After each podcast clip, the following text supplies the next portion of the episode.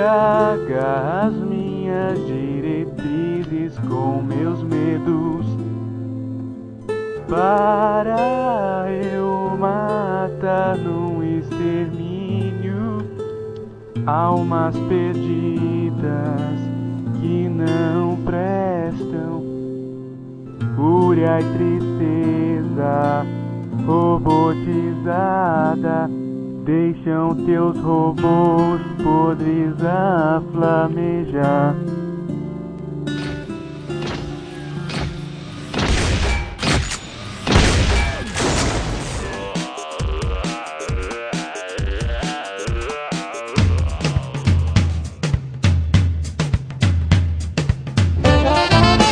Bom dia! Boa tarde. Boa noite.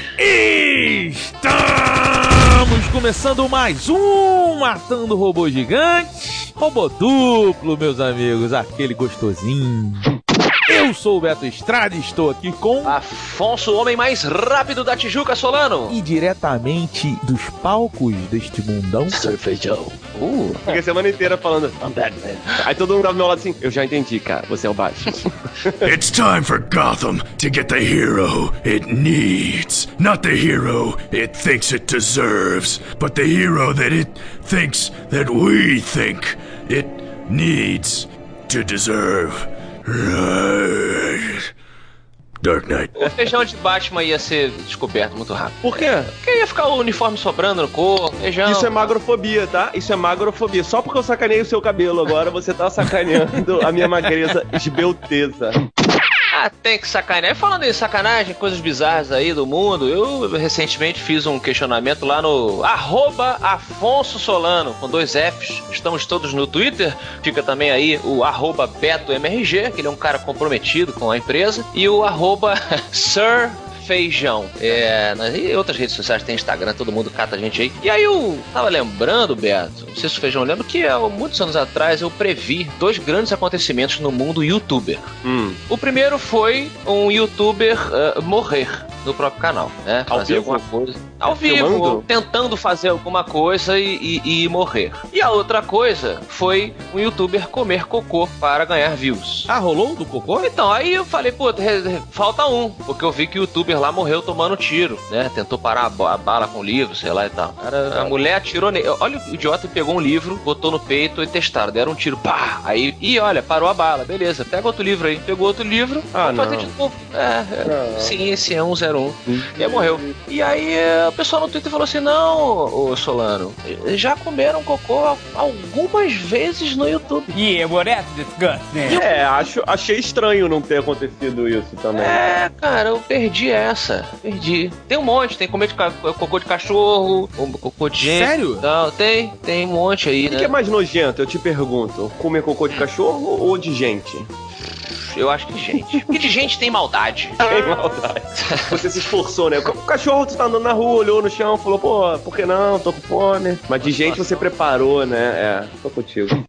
É interessante ser humano, né? Mas já comemos cocô e, e morremos no YouTube. Então o que, que será que falta? Eu acho que falta o, o Beto emagrecer. Pronto, tá aí. Grande evento do YouTube Beta. O MRG é vendido, só se arrumar um patrocinador. Aí esse patrocinador a gente vai fazer um programa, entendeu?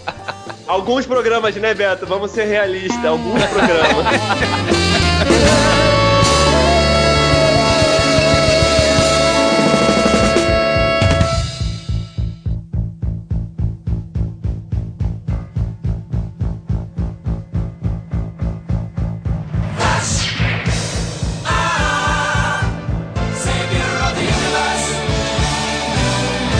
Amigos e minhas amigas, vamos falar do renascimento do Flash. Afonso Solano, por favor, traga-nos a sinopse desta revista fantástica. Sinopse mais rápida. Se você pegar agora esse podcast, botar no teu computador e desacelerar isso em 400%, você vai ouvir a sinopse.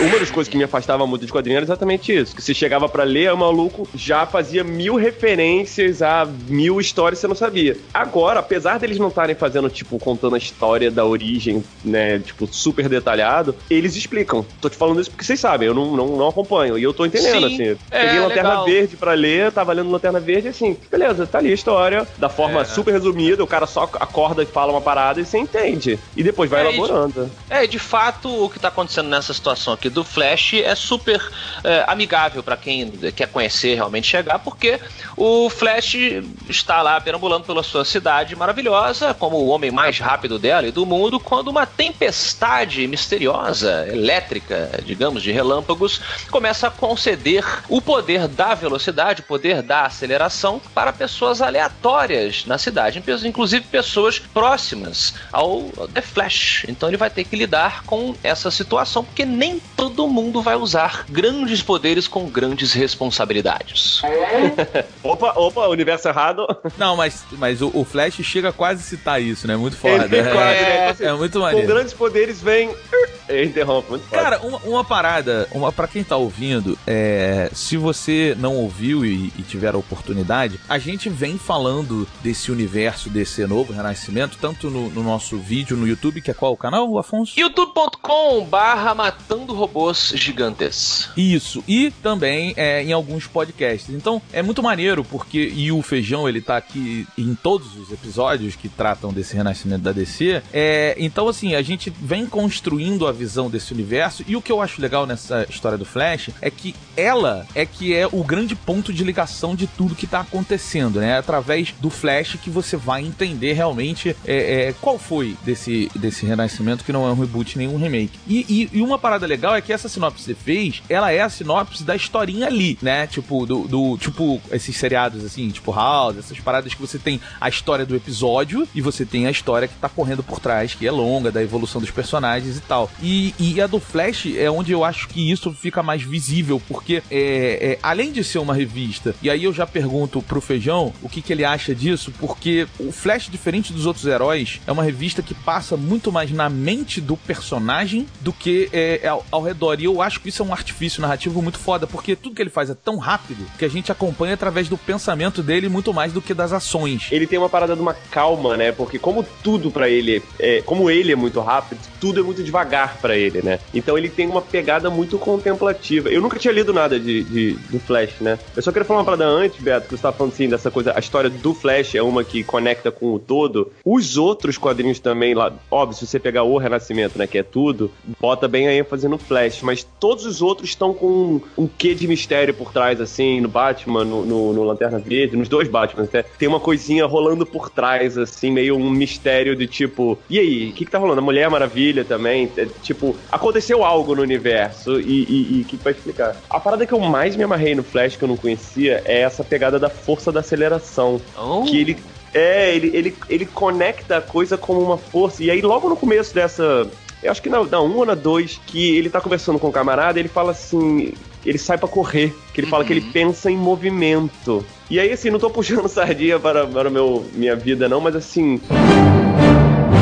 Na dança, a coisa que mais falavam pra mim quando eu comecei, assim, para de pensar, cara, faz. Deixa o movimento se expressar sozinho. E aí foi muito maneiro conectar com o Flash no campo da dança, que é assim, é isso. Bota em movimento e você começa a produzir o seu pensamento. Muito interessante, assim. E tudo o Flash tem essa pegada meio de tá. Então o que você tá dizendo, Feijão, é que talvez exista a força da dança. Assim como Existe a força força, da da, aceleração, olha aí. e talvez, mais ainda, e eu digo que o, o, o avatar dela, o, o Flash, né, a pessoa ali que centraliza a força da dança, era o Michael Jackson. Com certeza. Com, com certeza. Se não era o, era um dos, com certeza. assim. Né? Porque aqui na revista a É. gente aprende isso, que a força da aceleração ela vai se dividindo e quando ela se espalha entre as pessoas e quando elas, estão juntas, ela fica passando de uma pra outra e tal. E Aham. será que quando o Michael dançava em seus clipes, os outros dançarinos e dançarinas estavam dançando também? porque eles estavam compartilhando a força E da não, e, e- e não, não dando só vazão à tua piada, mas assim, tem uma parada que é assim, não é, a- ele não é a força força da aceleração. Não, ele não é o dono, não é, não é o The Flash Não, que é o é. cara. Ele é um canal. E aí a força da dança é a mesma parada. Se você. Aliás, isso, ator, teatro, tudo. Todo mundo deveria saber já isso até agora, que é assim.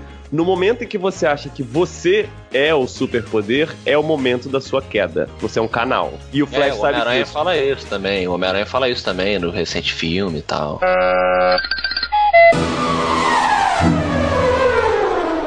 Nessa, nessa edição do Flash, esse encadernadinho que a Panini está lançando aqui no Brasil, é, a gente tem aí é, a apresentação de uma coisa que eu acho muito complexa no universo dos heróis, que é, é, é quando eles têm que contar uma história e eles exageram em cima daquele herói como se não existisse um mundo exterior. Então, assim, uma cidade inteira virou Flash. Não, não, não. Dezenas de pessoas viraram É. Flash. Não, eu não tô, eu não tô, eu não tô, eu não tô dizendo que eu achei ruim, eu gostei, inclusive, bastante da história. Mas é uma coisa interessante, assim, ele até recorre em certo momento ao Batman, né, pra... Sim, e eles têm uma ligação bacana. Ele fala: nós dois somos cientistas. E existe essa. Apesar dele ser muito engraçadinho, o Flash, e o Batman não gostar e tal, eles têm essa. Cara, mas eu, eu- então botando minha opinião sobre isso. Eu tendo a não gostar das famílias de super-herói. Eu acho que você perde força quando você tem é, o, o Flash, e aí tem o Kid Flash, e o Bro Flash, e a Lady Flash, sabe? Eu acho que você desvaloriza tanto o personagem quanto esses personagens secundários. Tipo assim, pô, você não, você não é importante bastante para ter uma história própria, sabe? É a coisa que às vezes eu reclamo. né? É, eu tenho essa. Inclusive. Mas nesse isso- tu achou isso? não, então, aí é o seguinte, é diferente de quando o poder do herói, ele ou da heroína, ele sai do controle e começa, entre aspas, contaminar outras pessoas e o herói se sente responsável em resolver aquilo. Que eu acho que é, o- é o que funciona aqui, sacou? Porque quando começou a situação, falou tipo assim, opa, olha aí, o meu, porque começa com uma pessoa próxima do Flash sendo afetada. Aí eu falei, puta que pariu, lá vem mais um mini Flash, sacou?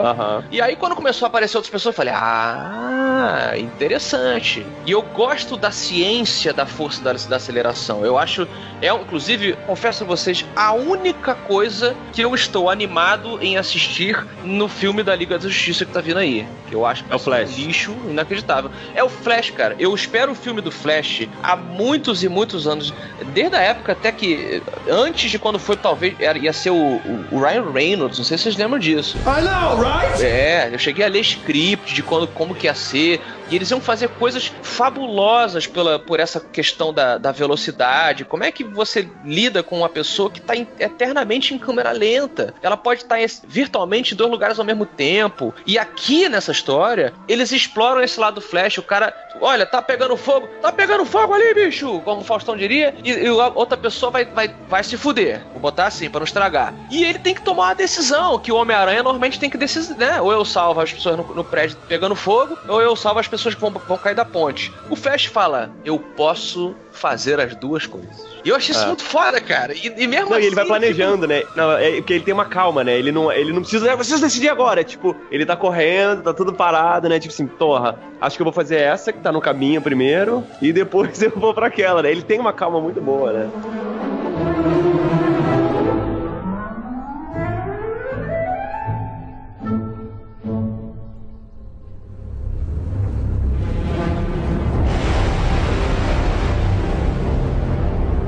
Eu- quando começou, é, foi que nem, foi exatamente o que tu pensou, assim, que, passou pela minha cabeça. Quando começa o primeiro cara, assim, putz, vai ser sobre ele treinando o, o, sei lá, o novo Kid Flash, uma porra assim. Quando começou a ser geral e dar uma coisa meio pânico, foi interessante, ficou aquela coisa meio os incríveis, que é assim, se todo mundo é especial, se todo mundo é um super-herói, ninguém é, né? E, E aí, ao mesmo tempo que tem essa dinâmica, é o que você falou, tem uma coisa dele se sentir responsável, tanto que ele vai atrás de uma coisa meio de vou treinar essas pessoas, né? Tem que lidar com essas pessoas. E ou as pessoas que também foda-se, eu não quero, eu quero usar essa porra pra meu, meu uso pessoal e tal. E aí, como que você entende que o Flash, na verdade, o super-herói Flash, não é o cara que tem o poder, é o cara que escolheu usar aquele poder poder para como da forma como ele usa. Ele é muito ético, né? O qual é o nome dele, porra? O Barry. Barry Allen, né? É, Ele é muito ético. Ele não, vamos usar isso pra isso. Eu tenho que usar isso pra todo mundo. Ele se, ele se conflita com a vida pessoal dele por isso, né? A sensação que eu tive é que ele acha meio que a vida pessoal dele é um pouco perda de tempo, porque ele deveria estar ajudando todo mundo o tempo Pois todo. é, o, ao, Esse é ao o mesmo superpoder do Flash, né? Bem legal. E, e acaba que puxa um pouco das discussões que a gente tem tido entre os filmes da Marvel e a DC, dessa facilidade da Marvel de trazer os personagens para pro chão, identificáveis, e a DC sempre as coisas gigantescas e inalcançáveis. É, eu, eu volto e meia comento do Alex Ross, que eu acho que faz as melhores representações dos heróis, assim, da minha, na minha visão. E o, ele tem uma versão do Flash no Kingdom Come, não sei se você. Acho que o Feijão nunca leu.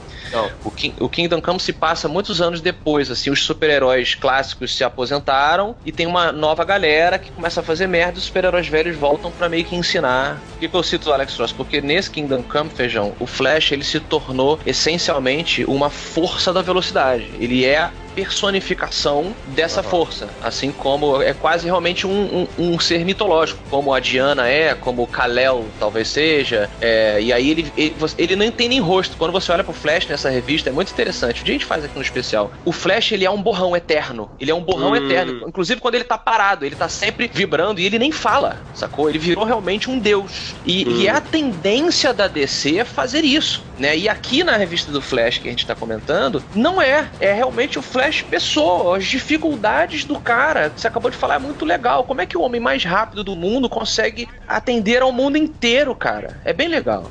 Cara, tem um, um, um dos quadrinhos, eu não lembro se é o 3 ou 4, sei lá, que tá assim, o, o título é O Dia de Folga do Flash, sabe? Que é tipo assim, relaxa aí, bro, tu tá muito acelerado, né? É, E é engraçado isso, isso, é que tu, tu vem falando constantemente esse ponto, né? De que a DC tem a coisa mais em Deus e a Marvel tem uma coisa mais humana. É, Realmente, o Flash tem esse ponto de entrada. de- Desses que eu li até agora, ele é o mais que é possível conectar, assim, né? O mais humano. E isso que tu falou do, da DC fazer isso, no Lanterna Verde, já começa com ele, ele virou só a força da vontade. Que é mais ou menos o que tu falou, assim, ele tá desencarnado, todo verdinho, tentando buscar uma volta pra, pra materializar, que, é, o- que eu acho que esse é o contraponto aí que o Flash virou, né? Mas o Lanterna Verde a gente vai deixar pra falar quando a Panini pagar, beleza?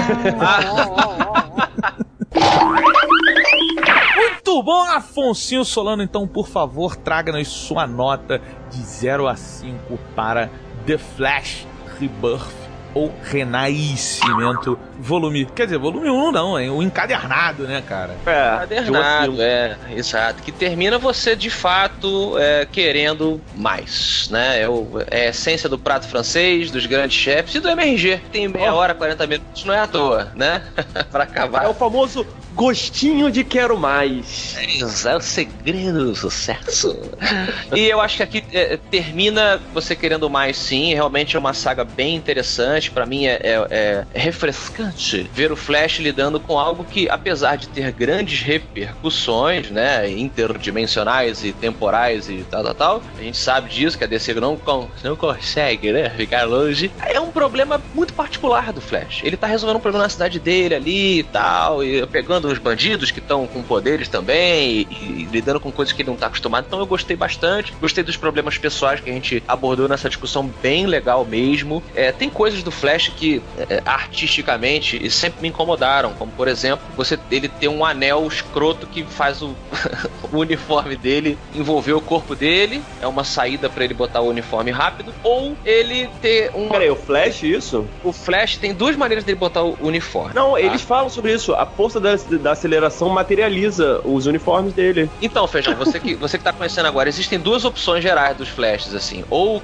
no comecinho era um anel que o cara apertava o botão e saía um uniforme e vestia ele, assim, magicamente, sacou? E depois a desculpa foi, não, eu consigo usar a força da aceleração para gerar um, um uniforme no meu corpo. Deve ter um designer falam trabalhando isso. no Ele- escritório da aceleração lá que, que faz a porra do, do uniforme. Cara, a força da aceleração é essencialmente a matéria vibrando, você consegue materializar coisas, eu imagino, não? Mas eu, eu pessoalmente, artisticamente, acho escroto. Eu acho uma solução mágica demais. É, e na Mas você lembra visão, que a roupa dele tem que ser mágica? Porque senão ele ia viver pelado. Quando ele corresse, a roupa ia sumir. Na série do Flash lá, que passava na televisão, foi um, foi um grande acontecimento, eles davam a desculpa de que ele- eles criaram uma roupa que era feita de um veludo, exatamente pra vibrar e seguir, pra ajudar ele e tal. Mas aqui já existe, na, na pseudociência da ficção científica aqui do, do, do mundo do Flash, a força da, da aceleração, ela gera um campo de força. Tanto que os caras Ah, tá. tropeçam, ele fala, ó, você não vai virar uma pasta aí, ele vai te proteger. É verdade. Então tem desculpa. E eu acharia muito mais interessante o Flash que nem o Homem-Aranha. Ele tem que andar com a roupa por baixo. Olha que maneiro. E uma coisa super-homem, ele tira a roupa rápido ali no, no, no beco, tira a roupa no, sei lá, qualquer lugar, larga a roupa e ter esses probleminhas assim do, do mundano, sabe? E de novo, são coisas artísticas que, que eu discordo, mas é, são inerentes ao personagem. E aqui eu fiquei feliz de, de ter uma, uma história mais pessoal. Então eu darei 3.8, sabe? Quase 4 robôs gigantes. Isso é bem divertido, tô muito animado pra continuar lendo.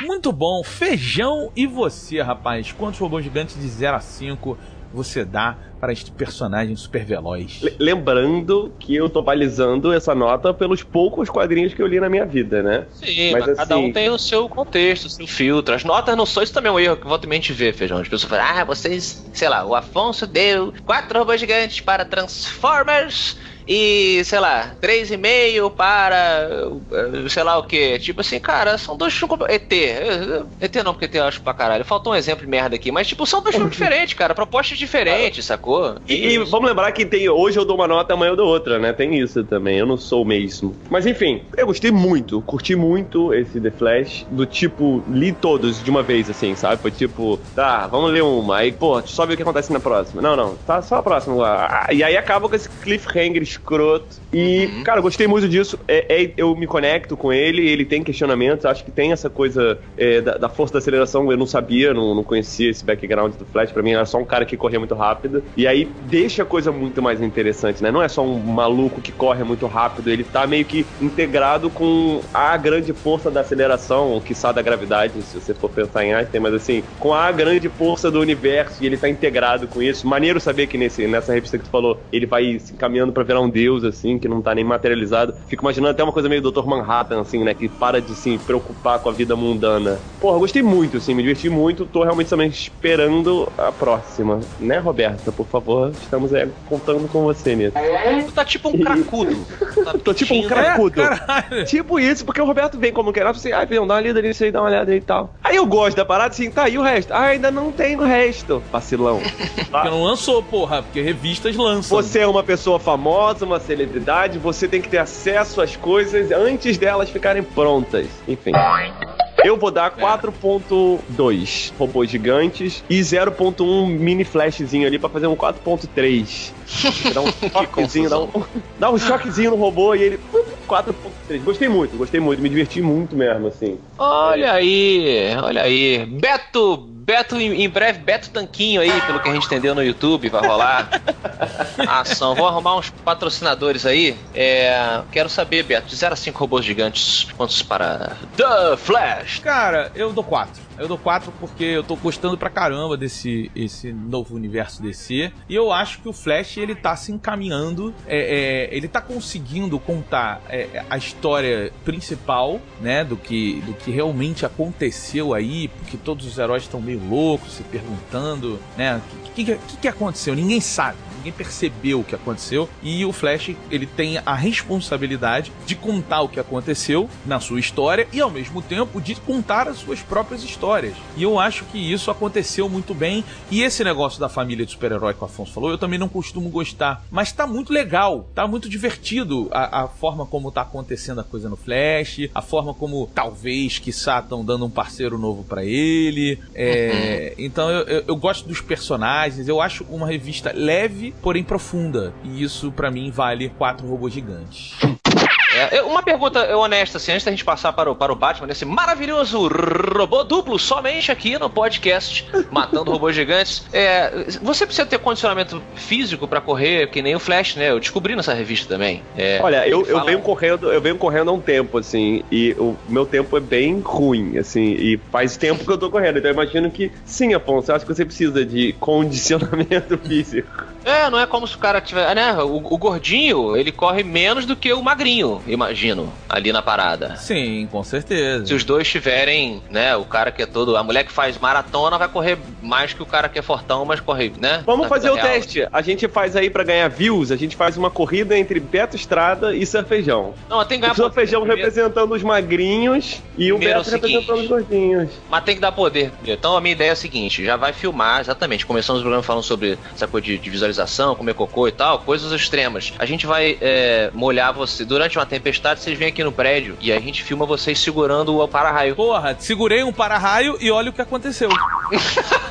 Quando é, quando é que a gente tava falando isso, que era tipo assim, no mundo dos quadrinhos é tudo assim, ah, fulano caiu no, no lixo tóxico, aí virou ó, É. Toxic Avenger, na vida real, fulano caiu no coisa tóxica, câncer, fulano tomou um raio na cara, morreu, fulano foi caiu no químico, morreu, A Gamma Rays, não sei o que, câncer. Hoje em dia é diferente, feijão. Hoje em dia é assim: Fulano é, caiu lixo tóxico, youtuber. Fulano tomou um para-raio, youtuber. Sacou?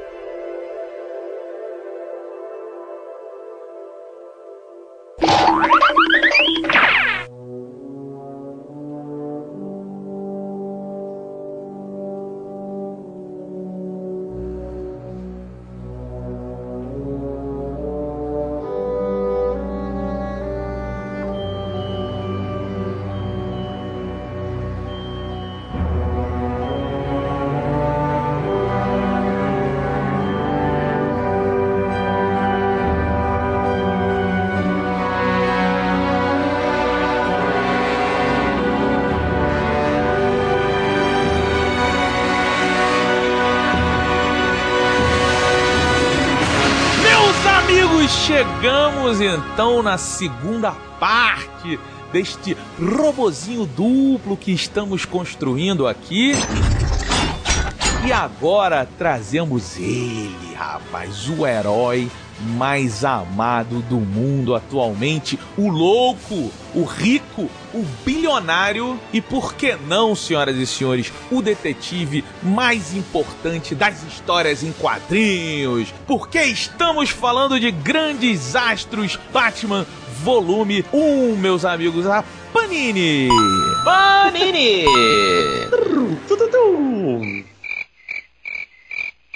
Tô esperando ainda. O senhor tem que falar Panini de acordo com o contrato, eu tenho que repetir três vezes. Panini, panini, panini. Isso aí! Aparece o homem panini. Olha só, Afonsinho e Surfejão. O que, que acontece? A DC Comics resolveu, durante sua saga 952, criar uma revista chamada Grandes Astros Batman ou Super-Homem, né? All Stars. O MRG já falou, inclusive, de um All Star Superman que ganhou o, o Eisner Award, escrita pelo Grant Morrison. E agora entregaram na mão de Scott Snyder e John Romita Jr., como é a premissa da série, entregar heróis e vilões a grandes artistas e dar a eles a oportunidade deles desvirtuarem um pouco, deles trabalharem um pouco fora da linha editorial principal. E aqui temos então uma história que questiona Afonso Solano: seria o Duas Caras o espelho de Bruce Wayne e Batman? É, porque vo- volta e meia a gente. A gente falou agora sobre a responsabilidade, né? Dos poderes e tal. O Batman, ele é respon Ele sim, ele é responsável por 90% dos vilões da galeria Por de favor. Gotham, né? E o- no caso do Harvey Dent, ele se sente muito, muito responsável ali. O cara era amigo dele, ele não, ele sente como não conseguiu salvar, que reflete como o personagem é muito bem construído na questão do Batman, ele sente que ele cada pessoa que ele tá salvando é ele mesmo, né? E pedindo que os pais daquela pessoa sejam mortos. Ele tá sempre correndo atrás de uma coisa que ele não conseguiu impedir. Então, bem bacana isso, cara, aqui. Primeiro de tudo, senhor Roberto, o Roberto, como a gente já supra citou, meu traficante de quadrinhos. Primeiramente, Diguidin. E você podia, essa introdução toda que você fez sobre o All Star, você podia ter, o Grande Astros, né? Você podia ter feito pra mim, porque a gente gravou aquele programa do, do Batman Renascimento e eu li. E acaba com o Eu Sou Gotham. E aí eu tô, tô crente que agora eu vou ler a continuação. Aí daqui a pouco me veio uma história completamente diferente. Eu fiquei, ué, cagaram, cagaram pro rei. Eu não sabia que era uma história paralela, assim. Mas enfim, li e curti. E volto a dizer, o Batman é o, talvez pior criminoso de Gotham, o mais bandido. E agora só fica claro pra mim que ele não vai preso só porque ele é rico.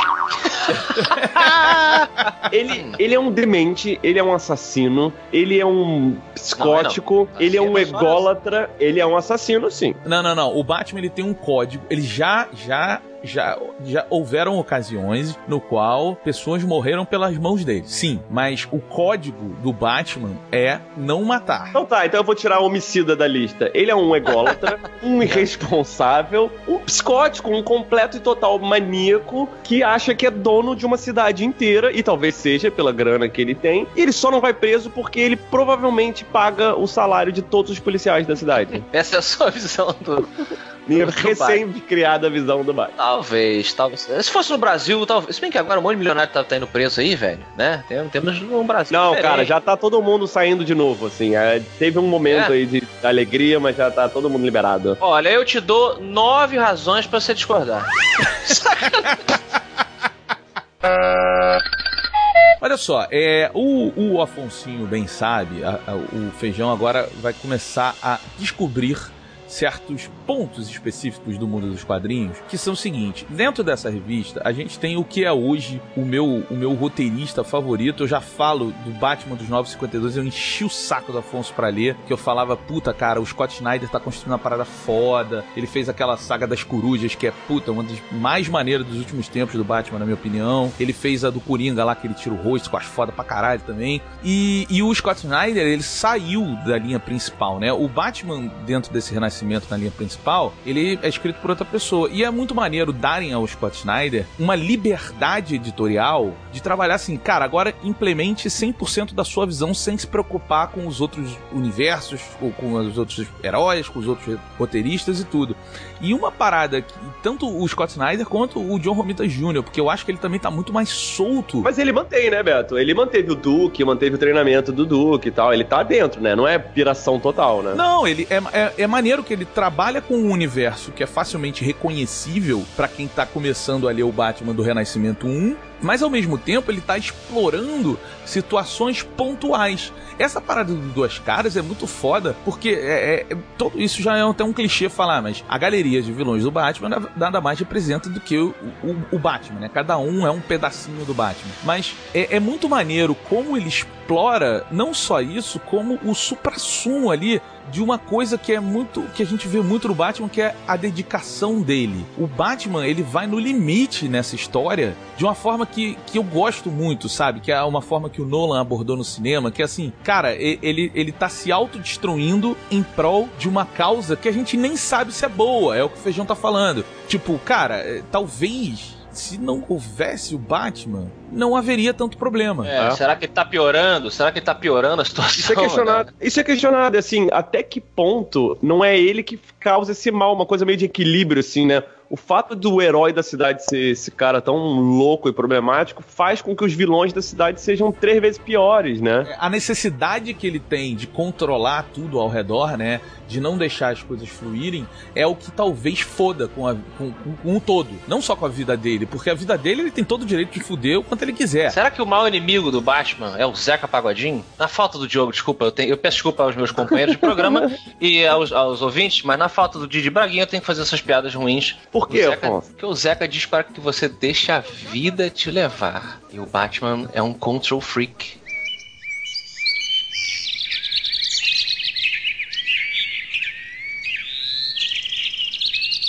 Deixa, deixa eu entrar em vocês. Deixa Vou deixar entrar. o seguinte. Você deixou o silêncio, deixei o silêncio completo, como foi o silêncio. Porque é isso, amigos, que o Diogo sente toda semana que ele tá aqui. Tu entrou na pele dele agora, né, cara? Feijão que é ator sabe, você puxa a energia, né, a emoção, e pega emprestada e coloca no seu personagem. Eu dedico esse momento ao Didi Braguinha. E deixa a vida me levar. Deixa a vida me levar. Deixa a vida me levar.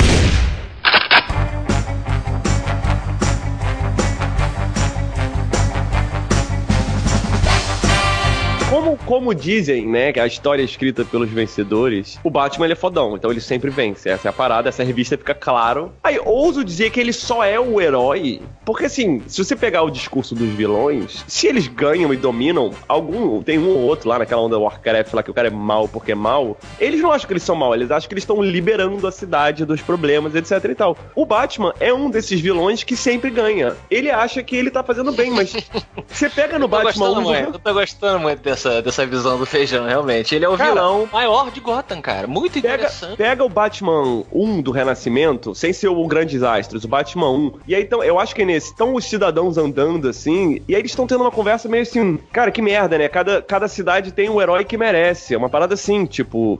tipo, mal comparando, com- cada um tem o político e o governante que merece. O governante de Gotham é o Batman. Isso não quer dizer que ele é bom, isso quer dizer que ele ganha de todo mundo, não deixa ninguém sobrepujar ele. É aquela velha história, né? É tipo, se, se eu se a gente morasse nesse mundo, eu ia querer morar em Metrópole, que pelo menos tem um Superman, sacou? Ah, mas é foda que o Superman atrai meteoro, alienígenas, tem sempre um bagulho assim. O Batman, é, o cara, Gotham City é essencialmente o Rio de Janeiro. Você pode ser morto por um, um tiro em qualquer lugar, vai na padaria Isso aí. pegou um tiro. Então, Gotham City é o Rio de Janeiro e o Batman é o pezão, meu amigo. Só que sem os superpoderes.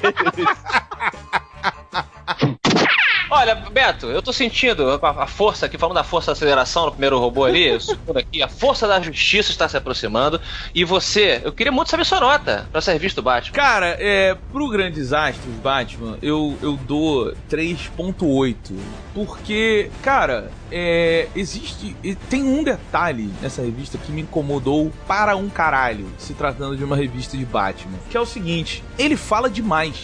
Sacou? O Batman. é, é sério, o Batman, ele não pode entrar numa ação com um com um vilão e começar a, a- a fazer piada, a, a- falar que o violão vai perder. Isso é direto. Pois é, e ele não faz isso. Então, assim, com- conforme eu li a revista, é tipo, cara, você não é o Homem-Aranha, assim. Ou, ou, ou tem uma campanha que ia ser irado, inclusive, se o Scott Snyder começasse o Alfred falando, cara, tenta ser mais legal. E o Batman tentando ser legal. Aí ia ser irado. E ele ficar desconfortável, sabe? Tipo, sei lá, ia ser um trabalho de personagem maneiro. Mas não é o que acontece aqui. O que acontece é que o Batman tá muito explanatório o tempo todo. Então, assim, isso me incomodou demais, cara. Mas eu gosto muito da, da Grandes Astros porque ela, ela, primeiro que ela corre com duas histórias, né? A gente falou muito aqui da história do Duas Caras, mas tem a história de outro vilão que eu adoro, que é o Zaz, que é o, é o cara das facas e, e ele tem um, um Das cicatrizes, né? Não é ele que é o cara das cicatrizes? Exato, e ele tem uns lances na revista que é legal, assim. E é o Duke meio protagonizando, né, como herói ali. Pois é, e aí tá trazendo o,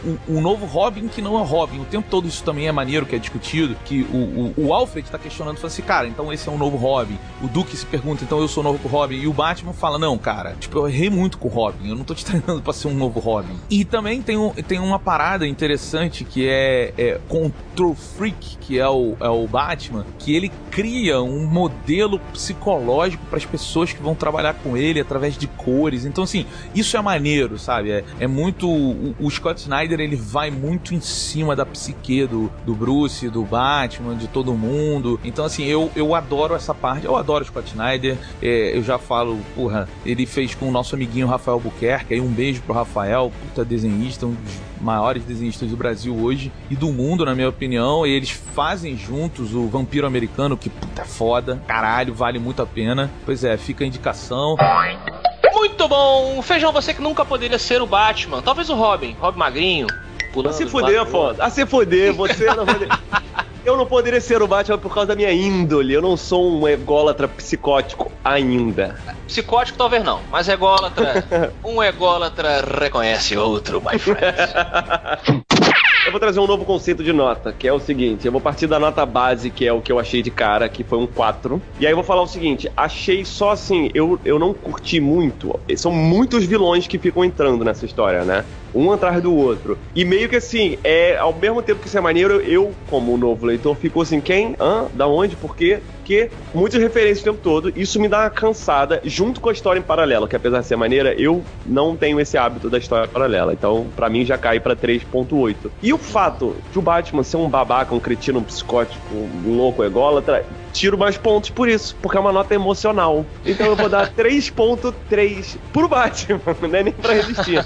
Agora, falando sério, dito isso, Legal. 3.3.4, dito isso, a história do Batman, o Batman Renascimento, o, o normal, sem ser o grande desastre, eu recomendo muito. É uma história do caralho e eu tenho bastante do Alfred, que é meu personagem favorito nessa porra toda. Que eu poderia ser, tá, Afonso? O Alfred. Some men just want to watch the world burn.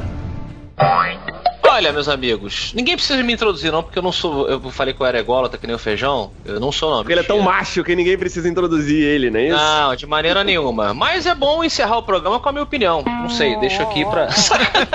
então, olha só, o Feijão falou de nota emocional. Eu já começo com a minha emoção, porque está atrelada, claro, a tudo que a gente julga, dizendo que citou o Robin, perde um robô gigante pra mim. Tudo do. tudo do Batman.